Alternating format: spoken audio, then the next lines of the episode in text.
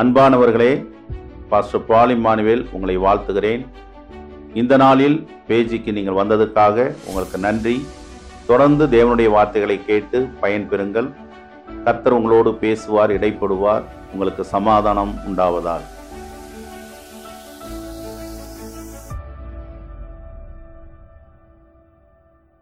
இந்த நாளிலும் உங்களுக்கென்று வேதத்திலிருந்து ஒரு பகுதியை வாசித்து அதை உங்களுக்கு எடுத்து கூற வந்திருக்கிறோம். இந்த நாளில் நீதிமொழிகளின் புஸ்தகம் நாலாம் அதிகாரம் ஐந்திலிருந்து ஏழு வரை வசனத்தை நாம் வாசிக்க கேட்போம். ஞானத்தை சம்பாதி புத்தியையும் சம்பாதி. என் வாயின் வார்த்தைகளை மறவாமலும் விட்டு விலகாமலும் இரு. அதை விடாதே அது உன்னை தற்காக்கும். அதன் மேல் பிரியமாயிரு அது உன்னை காத்துக்கொள்ளும். ஞானமே முக்கியம் ஞானத்தை சம்பாதி. எண்ணத்தை சம்பாதித்தாலும் புத்தியை ஆண்டவராகிய இயேசு கிறிஸ்துவின் நாமத்தில் உங்களை நாங்கள் வாழ்த்துகிறோம். ஞானத்தை சம்பாதி என்று சொல்லி வேதம் சொல்லுகிறது. மேலே நாம் வாசித்த ரெண்டு வசனங்களிலும் ஞானத்தை சம்பாதி என்று சொல்லி சொல்லப்பட்டிருக்கிறது. பொதுவாக இன்றைக்கு உலகத்திலே பணத்தை சம்பாதிப்பதிலே எல்லாரும் குறியாக இருக்கிறார்கள். பணம் அது எல்லாவற்றுக்கும் உதவக்கூடிய ஒரு மாற்று சக்தியாய் இருக்கிறபடினால் பணத்தை சம்பாதிப்பதில் இரவும் பகலும் மனிதர்கள் போராடி முயற்சித்து சம்பாதிப்பதை நாம் பார்க்கிறோம். ஆனால் பரிசுத்த வேதாகமம் சொல்லுகிறது ஞானத்தை சம்பாதி புத்தியை சம்பாதி என்று சொல்லி சொல்லுகிறது. எனவே ஒரு காரியத்தை சரியாக செய்வதற்கு நமக்கு ஞானம் அவசியமாய் இருக்கிறது. ஞானம் என்பது அது தேவனால் அருளப்படும் ஒன்றாய் இருக்கிறது. ஞானத்தை நாம் தேடி கண்டுபிடிக்க வேண்டும். உலக வாழ்க்கையிலே நமக்கு ஞானம் அவசியம். நம்முடைய வழிகளை நாம் வாய்க்கச் செய்ய ஞானம் அவசியமாய் இருக்கிறது. அறிவு என்பது நாம் புஸ்தகங்களை படிப்பதினாலே கல்வி கற்பதினாலே வரக்கூடிய ஒன்றாய் இருக்கிறது. ஆனால் ஞானம் என்பது இறைவனிடத்திலிருந்து தேவனிடத்திலிருந்து நமக்கு அருளப்படுகிற ஒரு ஈவாய் இருக்கிறது. எனவே ஞானத்தை நாம் சம்பாதிக்க வேண்டும். ஞானத்தை நாம் சம்பாதித்தால் நம்முடைய வாழ்க்கையிலே நாம் சமாதானத்தையும் செல்வத்தையும் எல்லாவித சுகத்தையும் நாம் அடைந்துவிட முடியும். ஞானம் இல்லாததினாலே இன்றைக்கு வாழ்க்கையிலே அநேக தடுமாறுகிறதை நாம் பார்க்கிறோம். ஞானம் மிகவும் அவசியம் ஞானம் முக்கியம் என்று சொல்லி வேதம் சொல்லுகிறது. எனவே ஞானத்தை சம்பாதித்த மனிதர்கள் ஞானமாய் நடந்த மனிதர்களை பற்றியும் வேதத்தில் எழுதப்பட்டிருக்கிறது. அவைகளில் சிலவற்றை இன்றைக்கு நாம் அறிந்து நாம் ஞானத்தை அடையும்படி முயற்சிப்போம். ஞானத்தினால் நாம் நன்மைகளை கண்டடைவோம். கத்த நம்மை ஆசிர்வதிப்பாராக. ஞானம் பிரதானம் என்று சொல்லி வேதம் சொல்லுகிறது. நீதிமொழிகள் ஏழாம் அதிகாரம் பதினொன்றும் பனிரெண்டும் வசனத்திலே நாம் வாசிக்கும் போது ஞானம் பிரதானமானதாய் இருக்கிறது என்று சொல்லி நாம் அறிந்து கொள்ள முடியும். அதை வாசிக்க கேட்போம். கர்த்தருக்கு பயப்படுதலே ஞானத்தின் ஆரம்பம். மூடர் ஞானத்தையும் போதகத்தையும் அசட்டை பண்ணுகிறார்கள். ஆண்டவருக்கு மகிமை உண்டாகட்டும். ஞானம் கத்தருக்கு பயப்படுதலே ஞானத்தின் ஆரம்பம் என்று நீதிமொழிகள் ஒன்றாம் அதிகாரம் ஏழாம் வசனம் சொல்கிறது. ஞானம் முக்கியமாய் இருக்கிறது ஞானத்தை நாம் தேடி கண்டுபிடிக்க வேண்டியது அவசியமாய் இருக்கிறது ஆண்டவருக்கு மகிமை உண்டாகட்டும். ஞானத்தை பெற்ற ஒரு ராஜாவை குறித்து வேதாகமத்தில் எழுதப்பட்டிருக்கிறது.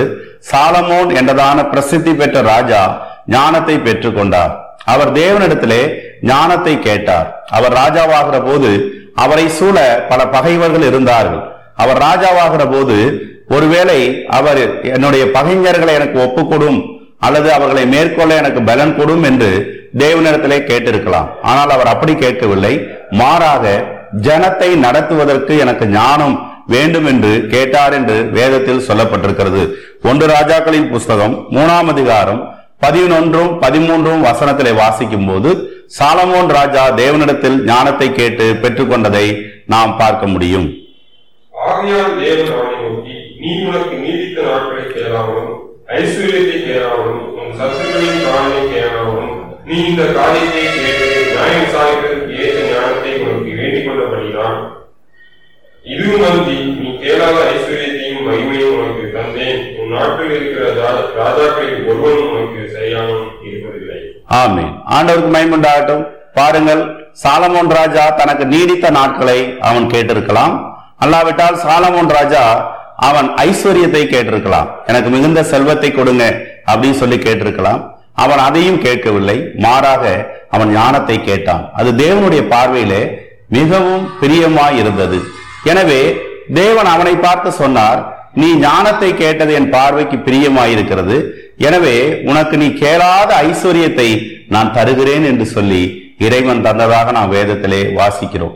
எனவே நாம் முதலாவது கண்டடைய வேண்டியது ஞானம். ஞானமானது விலையேற பெற்றதாயிருக்கிறது. அதை நாம் கண்டடைந்தால் நமக்கு தீர்க்காயுசும் ஐஸ்வர்யமும் அது நம்மை வந்து சேரக்கூடியதாய் இருக்கும் இன்றைக்கு பணத்தை சம்பாதித்தவர்கள் ஆயுசை இழந்து விட்டார்கள். இன்றைக்கு பணத்தை புகழை சம்பாதித்தவர்கள் நீடித்த நாள் வாழவில்லை. பணத்தையும் புகழையும் சம்பாதித்தவர்கள் சிலர் அவர்கள் அதை வீணடித்ததையும் நாம் அறிந்திருக்கிறோம். எனவே உங்களுடைய வாழ்க்கையிலே நீங்கள் மிகுந்த கஷ்டப்பட்டு இளமையை வீணடித்து அல்லது இளமையை பயன்படுத்தி சம்பாதித்ததை முதுமையில் அனுபவிக்க முடியாமல் உங்கள் ஆயுசு ஒருவேளை குன்றி போனால் அது எவ்வளவு வருந்தத்தக்க ஒரு காரியமாய் இருக்கிறது மாத்திரமல்ல ஞானம் எவ்வளவு பிரதானமாய் இருக்கிறது அந்த ஞானத்தை பெற்றுக்கொண்டால் நம்முடைய குடும்பத்தை நடத்த ஞானத்தை பெற்றுக்கொண்டால் நம்முடைய குழுவை நடத்த ஞானத்தை பெற்றுக்கொண்டால் நம்முடைய பிள்ளைகளை நடத்த ஆண்டவர் நமக்கு போதுமானவராக இருக்கிறார். எனவே ஞானத்தை கொண்டு நாம் சகலவற்றையும் கையாளலாம். ஞானம் இருக்குமானால் நாம் சிறந்த நிர்வாகியாய் இருக்க முடியும். ஞானம் இருக்குமா முடி- இருக்குமானால் நாம் நல்ல ஒரு தகப்பனாக குடும்ப தலைவராக நாம் இருக்க முடியும். ஞானம் இருக்குமானால் நம்முடைய செயல்களிலே நாம் வல்லவர்களாக நாம் காணப்பட முடியும். ஞானம் குறைவுள்ளவர்களாக இருப்போமானால் நமக்கு நஷ்டங்களும் அல்லது நமக்கு பல சேதங்களும் வர வாய்ப்புகள் இருக்கிறது. ஞானமில்லாத பேச்சை பேசி எத்தனையோ பேர் கஷ்டப்படுகிறதை நான் அறிந்திருக்கிறேன். எனவே ஞானவான்களுடைய உதடுகள் ஜீவ ஊற்று என்ற வேதத்தில் எழுதப்பட்டிருக்கிறது. எனவே ஞானம் நம்முடைய இருதயத்திலிருந்து பொங்கி வரும்படி இறைவன் நமக்கு அருள் செய்கிறார். எப்பொழுதும் நாம் இயேசுவுக்கு பயந்து அவரிடத்திலே கேட்கும் போது அவர் நமக்கு ஞானத்தை அருளி செய்து நம்மை ஆசீர்வதிக்கிறார். இந்த சாலமோன் என்றதான பிரசித்தி பெற்ற ராஜாவுடைய சம்பவத்தை பார்க்கும்போது அவனுடைய ஞானத்தை அவன் எப்படி பயன்படுத்தினான் என்று சொல்லி ஒரு க ஒரு சரித்தர சம்பவம் சொல்லக்கூடியதாக இருக்கிறது. அவனுடைய ஞானத்தை குறித்து சுற்றி இருக்கும் எல்லா தேசத்தாரும் வியந்தார்கள். சந்தோஷப்பட்டார்கள். பாராட்டினார்கள். அந்த நாட்களிலே அவனுடைய ஞானத்தை சோதிக்கும்படி ஒரு சம்பவம் நடந்தது. அது என்னவென்றால் ஒரு வீட்டிலே ரெண்டு தாய் படுத்திருந்தார்கள். ரெண்டு தாய்களும் தன் தாங்கள் பெற்ற பிள்ளையை அவர்கள் தங்கள் பக்கத்திலே படுக்க வைத்து இரவிலே உறங்கினார்கள்.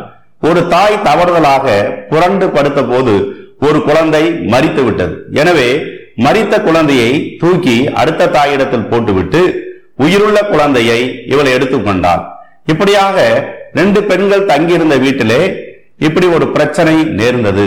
காலையிலே அவர்கள் எழும்பி உயிருள்ள குழந்தை தன்னுடைய குழந்தை என்று தாய் கண்டாள். ஆனால் மற்றவளோ இறந்த குழந்தையை உடைய தாயானவள் உயிருள்ள குழந்தை தன்னுடையது என்று வாதாட ஆரம்பித்தாள். இவர்கள் இருவரும் இந்த பிரச்சனையை ராஜாவிடத்தில் கொண்டு போன போது சாலமோன் ராஜா அதை ஞானமாக விடுவித்தார் என்று வேதத்திலே ஒரு சருத்த சம்பவம் எழுதப்பட்டிருக்கிறது. எனவே ராஜா அந்த உண்மை தாயை கண்டுபிடிக்கும்படி பக்கத்தில் இருக்கும் சேவகரிடத்திலே சொன்னார் நீ உன்னுடைய கத்தியை எடுத்து இந்த பிள்ளை ரெண்டு பேரும் தனக்கு உரிமை பாராட்டுகிறபடினாலே இந்த ரெண்டு பேருக்கும் ஆளுக்கு பாதியாக இந்த குழந்தையை வெட்டி கொடுத்து விடு என்று சொல்லி ராஜா சொன்னார்.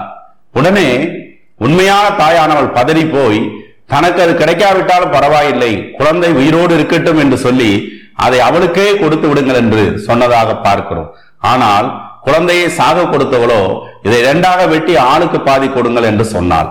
இதனாலே உண்மையான தாய் பாசம் உண்மையான தாய் யார் என்று சாலமோன் ராஜா கண்டுபிடித்தார் என்று வேதத்தில் எழுதப்பட்டிருக்கிறது. எனவே சாலமோன் ராஜாவுக்கு இணையான ஞானம் உள்ளவன் ஏற்கனவே பிறக்கவும் இல்லை. இனி பிறக்கப் போவதும் இல்லை என்று தேவன் சொன்னதாக வேதத்தில் எழுதப்பட்டிருக்கிறது. எனவே தேவனிடத்தில் நாம் எதை கேட்டாலும் தேவன் அதை நமக்கு தருகிறார். யாக்கோப்பின் புஸ்தகத்தில் இப்படியாக எழுதப்பட்டிருக்கிறது. ஞானத்தில் குறைவுள்ளவன் தேவனிடத்தில் கேட்க கடவன் அந்த தேவன் அந்த ஞானத்தை குறைவில்லாமல் தருகிறார். ஒருவரையும் கனிந்து கொள்ளாதவர் சம்பூரணமாய் கொடுக்கிற தேவன் ஞானத்தை தருவார் என்று சொல்லி யாக்கோப்பு ஒன்றாம் அதிகாரம் நாலாம் வசனத்திலே சொல்லப்பட்டிருக்கிறது. எனவே இந்த நாளிலே நீங்கள் ஞானத்தை கேட்டு பெற்றுக்கொள்ளுங்கள். உங்கள் குடும்பத்தை நடத்த தேவையான ஞானம் வியாபாரத்தை நடத்த தேவையான ஞானம் உங்கள் பிள்ளைகளை நடத்த தேவையான ஞானம் உங்களுடைய எல்லா தொழிலையும் நடத்த தேவையான ஞானத்தை தேவன் உங்களுக்கு அருளி செய்வார். அவர் உண்மையுள்ளவராய் இருக்கிறார் கேளுங்கள் அப்பொழுது உங்களுக்கு கொடுக்கப்படும். இந்த நாள் உங்களுக்குரிய நாளாயிருக்கிறது தேவன் உங்களை அழைக்கிறார். ஞான கண்மலையாயிருக்கிற தேவன் உங்களுக்கு ஞானத்தை தந்து உங்களுடைய காரியங்களிலே வெற்றியை அருளி செய்வாராக என்று சொல்லி நான் உங்களை வாழ்த்துகிறேன். மேலும் ஞானத்தின் ஆசீர்வாதத்தை குறித்து உங்களுக்கு நான் சொல்ல விருகிறேன் விரும்புகிறேன். நீதிமொழிகளின் புஸ்தகம் மூணாம் அதிகாரம் பதிமூன்றும் பதினான்கும் வசனத்திலே ஞானத்தினுடைய ஆசீர்வாதங்கள் எழுதப்பட்டிருக்கிறது. அதை நாம் இப்பொழுது படிக்க கேட்போம். புத்தியை பாக்கியவான்கள். அதன் வர்த்தகம் வெள்ளி வர்த்தகத்திலும் அதன் ஆதாயம் பசும் பொன்னிலும் உத்தமமானது. ஆமே ஞானம் அது ஆசீர்வாதமான ஒன்றாயிருக்கிறது. அதனுடைய வியாபாரம் வெள்ளியின் வர்த்தகத்திலும் அதனுடைய ஆதாயம் பசும்பொன்னிலும் வெளியேற பெற்றதா இருக்கிறது என்று சொல்லி எழுதப்பட்டிருக்கிறது. ஞானத்தை நாம் சம்பாதிக்கும் போது அது நமக்கு வெளியேற பெற்றதாக காணப்படும். அந்த ஞானமானது நம்மை ஆசீர்வாதத்துக்குள்ளே நடத்தும். ஞானத்தினுடைய வலது கையில் தீர்க்காயுசும் அதன் இடது கையிலே ஆசீர்வாதமும் இருக்கிறது என்று சொல்லி வேதம் சொல்லுகிறது. எனவே இந்த நாளிலே ஞானத்திற்காக நீங்கள் மன்றாடுங்கள். ஞானத்துக்காக நீங்கள் தேவனிடத்தில் விண்ணப்பம் செய்யுங்கள். அந்த ஞானத்தை பெறும்போது தேவன் உங்களை உயர்த்துவார். உங்கள் வாழ்க்கையில் இதுவரை இல்லாத ஒரு உயர்வு மேன்மை ஆசீர்வாதம் வரும்படி நீங்கள் தேவனுக்கு பயந்து தேவனிடத்தில் கேட்டு ஞானத்தை பெற்றுக்கொள்ளும்படியாக உங்களை நான் உற்சாகப்படுத்துகிறேன். மாத்திரமல்ல ஞானத்தை பெறும்படி நாம் இயேசு கிறிஸ்துவை அங்கீகரிக்க வேண்டியது அவசியமாய் இருக்கிறது ஒன்று கொரிந்தியரின் புஸ்தகம் ஒன்னாம் அதிகாரம் முப்பத்தி ஒன்றாம் வசனத்திலே இப்படியாக சொல்லப்பட்டிருக்கிறது. வாசிக்க கேட்போம். அவரே தேவனால் நமக்கு ஞானமும். நீதியும் பரிசுத்தமும் மீட்புமானார். அவரே நமக்கு ஞானம் நீதி பரிசுத்தம் மீட்பும் ஆனார் என்று இயேசு கிறிஸ்துவை குறித்து சொல்லப்பட்டிருக்கிறது. இயேசு கிறிஸ்து அவர் ஞான கண்மலையாய் இருக்கிறார். அவருக்குள்ளே சத்தியம் அடங்கியிருக்கிறது. அவருக்குள்ளே ஞானம் பரிசுத்தம் மீட்பு நீதி எல்லாம் அடங்கியிருக்கிறது என்று வேதம் சொல்கிறது. கர்த்தராகிய இயேசு கிறிஸ்துவை நீங்கள் ஏற்றுக்கொள்ளும் போது அவர் உங்களுக்குள்ளே ஞானத்தை கொண்டு வருகிறார். அவர் உங்களுக்குள்ளே பரிசுத்தத்தை கொண்டு வருகிறார். அவரால் நீங்கள் மீட்கப்படுகிறீர்கள். மாத்திரமல்ல இயேசு கிறிஸ்து உங்களுடைய நீதியாக மாறிவிடுகிறார். அவருடைய சாயல்லே நீங்கள் மாறக்கூடியவர்களா இருக்கிறீர்கள். இந்த நாளிலே இயேசு கிறிஸ்துவை உங்களுடைய சொந்த இரட்சகராக நீங்கள் ஏற்றுக்கொள்ளும் போது இயேசு கிறிஸ்து உங்களுக்குள்ளே வரும்போது அந்த ஞானம் உங்களுக்குள்ளே பிரவேசிக்கும். மாத்திரமல்ல ஞானத்தில் இருவகை ஞானம் இருக்கிறது. ஒன்று பரத்திலிருந்து வரக்கூடிய ஞானம் மற்றொன்று உலகத்துக்குரிய ஞானம் என்று சொல்லி சொல்லப்பட்டிருக்கிறது. யாக்கோப்பின் புஸ்தகத்திலே நாம் வாசிக்கும் போது பதினேழாம் அதிகாரத்திலும் அடுத்ததாக பதினான்கு பதினைந்து வசனத்திலும் இந்த காரியங்களை நாம் அறிந்து கொள்ள இயலும்.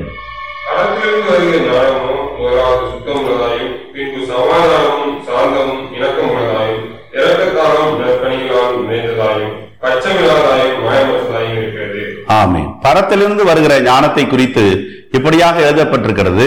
பரத்திலிருந்து வரும் ஞானமானது அது தெளிவுள்ளதா இருக்கிறது குழப்பமற்றதா இருக்கிறது இரக்கம் நிறைந்ததாய் இருக்கிறது நற்செயல்கள் செய்யக்கூடியதாய் அது காணப்படுகிறது பட்சபாதமற்றதா இருக்கிறது மாயமற்றதாய் இருக்கிறது பரத்திலிருந்து வரும் ஞானம் அது மற்றவர்களுக்கு ஆசீர்வாதத்தின் நன்மையும் கொடுக்கக்கூடியதாய் இருக்கிறது பதினான்கு பதினைந்து வசனத்திலே வாசிக்கும் போது உங்கள் இருதயத்திலே கசப்பான வைராக்கியத்தையும் விரோதத்தையும் வைத்தீர்களானால் நீங்கள் பெருமை பாராட்டுங்கள் சத்தியத்திற்கு விரோதமாய் போய் சொல்லாமல் இப்படிப்பட்ட ஞானம் பரத்திலிருந்து இறங்கி வருகிற ஞானமாயிராமல் லௌகீக சம்பந்தமானதும் ஜென்ம சோகத்துக்குரியதும் பேய்தனத்துக்கு அடுத்ததுமாய் இருக்கிறது. அடுத்ததாக பார்க்கும்போது கசப்பும் வைராக்கியமும் உடையதான ஒரு இருதயத்தை பார்க்கிறோம். அந்த ஞானமானது உலக பிரகாரமானது லௌகீக சம்பந்தமானது. அது பேய்த்தனத்துக்கு அடுத்ததாய் இருக்கிறது என்று சொல்லி வேதம் சொல்லுகிறது. எனவே நாம் சத்தியத்துக்கு சாட்சியாக இருக்க வேண்டும். மாறாக பொய்க்கு சாட்சியாக நாம் இருக்கக்கூடாது. எனவே நம்முடைய ஞானம் இறைவனிடத்திலிருந்து இறங்கி வந்த ஞானமாய் அது காணப்பட வேண்டும். உலக பிரகாரமான வைராக்கியங்கள் கசப்புகளை இருதயத்தில் நாம் வைத்துக் கொள்ளக்கூடாது. இருதயத்திலே கசப்பையும் வைராக்கியத்தையும் வைத்திருக்கும் போது அங்கு ஞானம் குடியிருக்க முடியாது. மாறாக அந்த இடத்துல மூடத்தனம் குடிக்கொள்ளும். எனவே நம்முடைய இருதயத்தை நாம் சுத்தமாக்கி கொள்ள வேண்டும். நம்முடைய மனசாட்சி சுத்தமாயிருக்க வேண்டும். நாம் நம்முடைய இருதயத்தை இரக்கங்களினாலும் நல்ல செயல்களினாலும் பச்சபாதம் இல்லாத காரியங்களினாலும் நாம் நிரப்பும் போது அங்கு இறைவன் வந்து குடியிருக்கிறார். ஞானம் வந்து அந்த இடத்திலே குடியிருக்கிறது. அப்படிப்பட்ட ஞானம் நம்முடைய வாழ்க்கையிலே வரும்போது நன்மைகளும் சமாதானமும் நம்மை சூழ சுகமான காரியங்களும் நடக்கக்கூடியதாக காணப்படும். எனவே இந்த நாளிலே உங்கள் இருதயத்தை சீர்தூக்கி பாருங்கள். உங்கள் இருதயத்திலே கசப்பு அல்லது வைராக்கியம் இருக்குமானால் அதை நீங்கள் விட்டுவிட முன்வாருங்கள். அப்பொழுது இறைவனிடத்திலிருந்து அருளப்படும் தெய்வீக ஞானம் உங்களுக்கு கிடைக்கக்கூடியதாக காணப்படும். மாத்திரமல்ல நீதிமொழிகள் முப்பதாம் அதிகாரம் இருபத்தி ஐந்து தொடங்கி இருபத்தி எட்டு வரை வாசிக்கும் போது ஞானமான ஜந்துக்களை பற்றி அங்கு எழுதப்பட்டிருக்கிறது. அதை நாம் அறிந்து கொள்வோம். தங்கள் சத்துவமற்ற தங்கள் வீட்டை கண்மலைகளை தோண்டி வைக்கும் குளியும் சொல்கிறோம்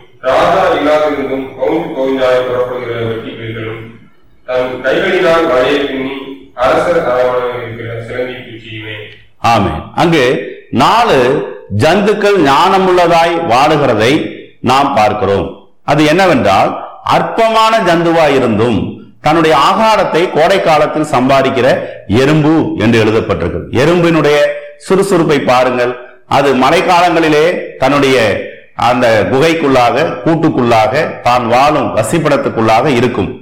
ஆனால் கோடை காலத்தில் எறும்பானது வெளியே வந்து தேவையான அளவு குளிர்காலத்திற்கும் தேவையான அளவு தன்னுடைய ஆகாரத்தை சம்பாதிக்கிறது. அது ஒரு அற்பமான ஜந்துதான்.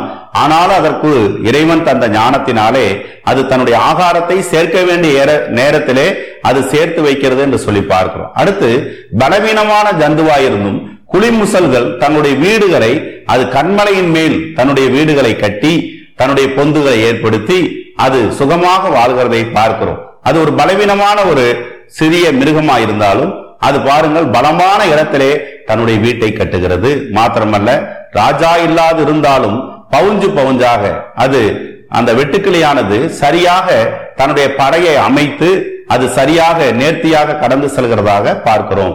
மாத்திரமல்ல அந்த சிலந்தி பூச்சியை பற்றி பார்க்கிறோம். அது அரசர் அரண்மனையில் வீற்றிருப்பது போல சிலந்தி பூச்சியானது தன்னுடைய கூட்டிலே அது ராஜாவை போல அது வாழுகிறதை பார்க்கிறோம். இப்படியாக அற்பமான ஜந்துக்கள் நாளை பற்றி நாம் பார்க்கிறோம். அந்த ஜந்துக்கள் ஞானமாய் தன்னுடைய காரியங்களை செய்கிறது. தன்னுடைய வேலைகளை அது நடப்பிக்கிறது என்று சொல்லி பார்க்கிறோம். வேதத்திலே அழகான ஒரு சம்பவம் எழுதப்பட்டிருக்கிறது. ஒரு பட்டணத்திலே ஒரு ராஜா இருந்தார். அந்த பட்டணத்திலே அநேக அறிவாளிகள் இருந்தார்கள். ஆனாலும் அந்த பட்டணத்துக்கு விரோதமாய் ஒரு யுத்தம் வந்தபோது அவர்கள் செய்வது அறியாது திகைத்தார்கள். அந்த பட்டணத்திலே ஞானமுள்ள ஒரு பெண்மணி இருந்தார்கள். அந்த பெண்மணியானவள் சென்று அவள் ஞானமாய் பேசி அந்த யுத்தத்தை அந்த யுத்தம் நடைபெறாதபடி தடுத்து விட்டாள் என்று சொல்லி வேதத்தில் எழுதப்பட்டிருக்கிறது. எனவே ஞானம் கேடகமாய் இருக்கிறது.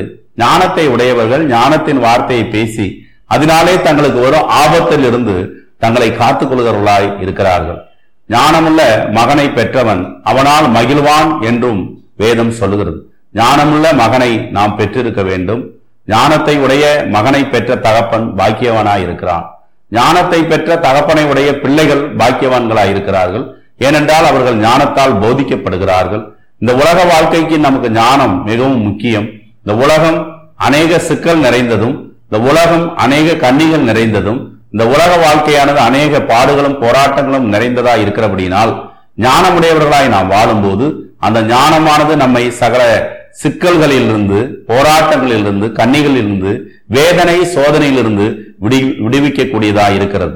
நான் ஏற்கனவே உங்களுக்கு சொன்ன வண்ணமாக இயேசு கிறிஸ்து நமக்கு ஞானமும் நீதியும் மீட்பும் பரிசுத்தவுமாயிருக்கிறார் அந்த இயேசு கிறிஸ்துவை அண்டிக் கொள்ளும் போது நம்முடைய வாழ்விலே சகலவித ஆசீர்வாதங்களையும் பாதுகாப்பையும் நன்மையும் அவர் நமக்கு அருளி செய்யக்கூடியவராயிருக்கிறார். மேலும் யாக்கோப்பின் புஸ்தகம் ஒன்னாம் அதிகாரம் ஐந்து ஆறு வசனத்தை நாம் வாசிக்கும் போது உங்களில் ஒருவன் குறைவுள்ளவனாய் இருந்தால் உங்களில் ஒருவன் ஞானத்தில் குறைவுள்ளவனாயிருந்தால்